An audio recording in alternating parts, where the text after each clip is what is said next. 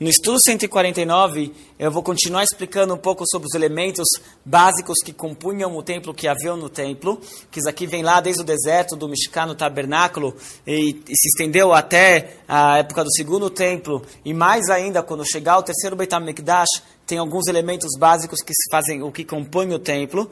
Mas antes, só deixa eu mencionar a mitzvah, de fato, que está no estudo de hoje, que é a mitzvah do temor, o respeito ao templo e ao local do templo, é uma mitzvah de respeitar o templo. E, e muitas das leis dessa mitzvah a gente aplica então, em relação à nossa conduta, qual deve ser a nossa conduta dentro de uma sinagoga. Voltando à questão histórica do templo, aos elementos do templo, mencionamos que quando o Davi e Shlomo foram construir o primeiro templo, eles usaram o protótipo, né, o modelo que tinha no deserto, que era aquele templo portátil, que era o tabernáculo, e isso daqui eles replicaram na construção do templo.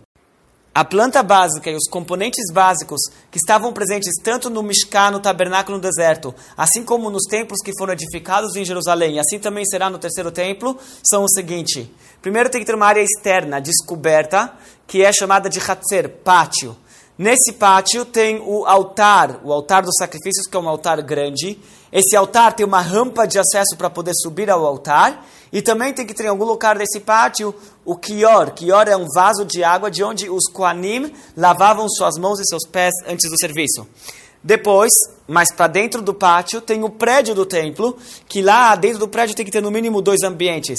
O primeiro ambiente, o mais externo, é chamado de Kodesh sagrado. Lá ficava a menorá, que é o candelabro, o shulchan, que é uma mesa, e um altar pequeno, que é o altar do incenso. E depois, no ambiente mais interno, ficava a arca sagrada. Só que no final do período do primeiro templo e durante todo o segundo templo, a arca não estava lá. A arca tinha sido, havia sido removida escondida, e durante o final do primeiro templo e todo o período do segundo templo, a sala, o Kodesh HaKodashim, estava vazio.